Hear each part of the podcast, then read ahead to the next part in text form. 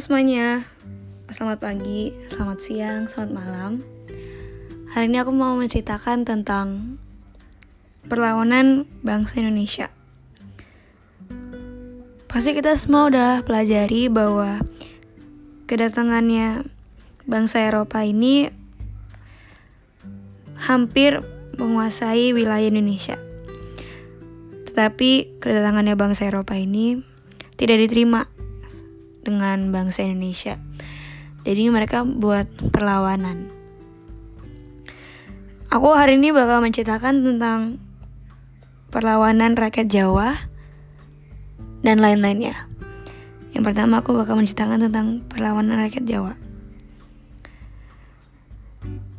Perlawanan ini terjadi pada tanggal 1825 sampai 1830. Ini terjadi ketika Pangeran Diponegoro memimpin perlawanannya terhadap Belanda. Perlawanan ini dibantu oleh banyak banget sama bangsa Indonesia yang ingin bangsa sendiri dan merdeka. Pada tempuran awal, Pangeran Diponegoro memperoleh kemenangan karena sebagian tentara Belanda dikerahkan untuk memadamkan perlawanan di luar Jawa. Selain itu, pasukan Pangeran Diponegoro memiliki semangat yang tinggi untuk mengusirkan Belanda. Tetapi Belanda melakukan strategi untuk memperlemah untuk memperlemahan untuk memperlemahkan bangsa Indonesia mereka mengangkat kembali Sultan Sepuh. Tujuannya adalah untuk para bangsawan yang membantu Diponegoro kembali ke istana. Tapi mereka gagal karena Sultan Sepuh tidak lama kemudian meninggal. Untuk mempersempit ruang gerak Diponegoro, Jenderal de Kock menciptakan strategi benteng stel cell. Dengan cara ini, daerah di Ponorogo semakin sempit. Pada tahun 1830, Pangeran Diponegoro mengajak diajak berunding oleh Jenderal de Kock di Magelang. Ia berjanji bahwa ketika perundingan gagal, Pangeran Diponegoro bebas kembali ke markasnya. Namun, Jenderal berkhianat. J berkhianat, Pangeran Diponegoro ditangkap dan diasingkan ke Manado. Setelah itu dipindahkan ke Makassar hingga akhir hayatnya. Menurut aku di perlawanan rakyat Jawa ini moral yang aku dapat adalah kita harus memiliki semangat, semangat yang tinggi. Walaupun mungkin menurut aku mereka gagal, tapi mereka memiliki semangat yang tinggi. Mereka memiliki ingin ingin mengusirkan bangsa Eropa itu dengan penuh semangat. And menurut aku, orang-orang Indonesia memiliki kurang semangat saat ini. Jadi moral yang aku dapat dari dari Pangeran Diponegoro adalah bahwa kita harus semangat dengan memiliki semangat yang tinggi.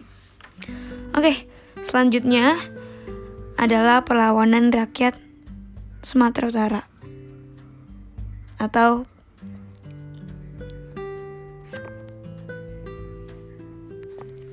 atau Tapanuli. Perlawanan ini terhadap Belanda antaranya ini terjadi kurang lebih 29 tahun. Ya, kita pasti tahu ya. 29 tahun ini ya lumayan lama. Ini dimulai dari tahun 1878 berakhir pada tahun 1907. Belanda berusaha memperluas wilayah kekuasaannya setelah menguasai Sumatera Timur dan Aceh. Belanda menyerang dan berhasil menguasai kota Natal dan yang dekat-dekat Sumatera Utara. Belanda menempatkan tentaranya di Tarung Tarutung Tarutung Tarutung dengan dahli melindungi para penyebar agama Kristen yang tergabung dalam Rijus Rijus Nezeding.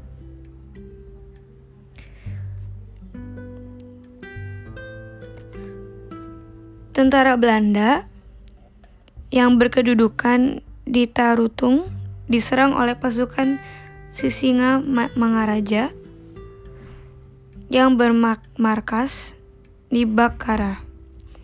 Perang ini terjadi di Butar, Bahal Batu, si borong-borong, dan lain-lainnya.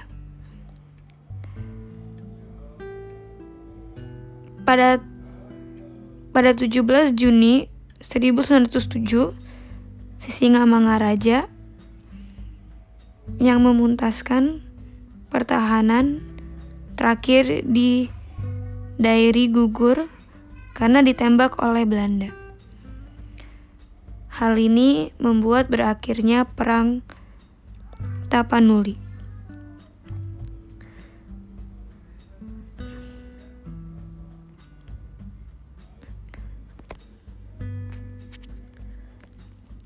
Selanjutnya adalah perlawanan rakyat Bali. Pada masa itu, pemerintah Belanda dan raja-raja di Bali sudah memiliki satu perjanjian Perjanjian itu adalah membebaskan setiap kapal Belanda yang karam di perairan Bali apabila telah dibayar. Kalau kita semua tahu, Bali memiliki banyak banget raja-raja. Mereka memiliki lebih dari tiga kalau nggak salah. Iya. Di perjanjian ini diadakan sehubungan dengan adanya hak tawan karang yang dimiliki raja-raja Bali tersebut. Hak tawan karang adalah hak para raja Bali untuk merampas kapal-kapal yang karam di airan di perairan Bali. Oleh karena itu pemerintah oleh karena itu pemerintah ba, pemerintah Belanda melenggara melanggar perjanjian tersebut. Pada tahun 1807 1844 Raja Buleleng terampas kapal merampas kapal Belanda yang karam di wilayah perairannya. Pada tahun 1949 1900 ah 1900 1849 Belanda melancarkan serang besar-besaran terhadap kerajaan-kerajaan di Bali. Pasukan Belanda dipimpin oleh Jenderal Mikles dan setelah itu berhasil merebut Jagaragang Jagaraga Belanda. Jagaraga. Setelah itu mereka berhasil merebut Jagaraga. Belanda juga merebut Klukung dan lain-lainnya. Menurut aku pada perlawanan bangsa Indonesia ini walaupun mungkin mereka mereka kalah da dari bangsa Eropa tapi sebagai pelajar aku merasa bahwa walaupun kita gagal kita tetap harus memiliki persatuan dan kesatuan untuk untuk masa depan yang lebih baik buat kita semua.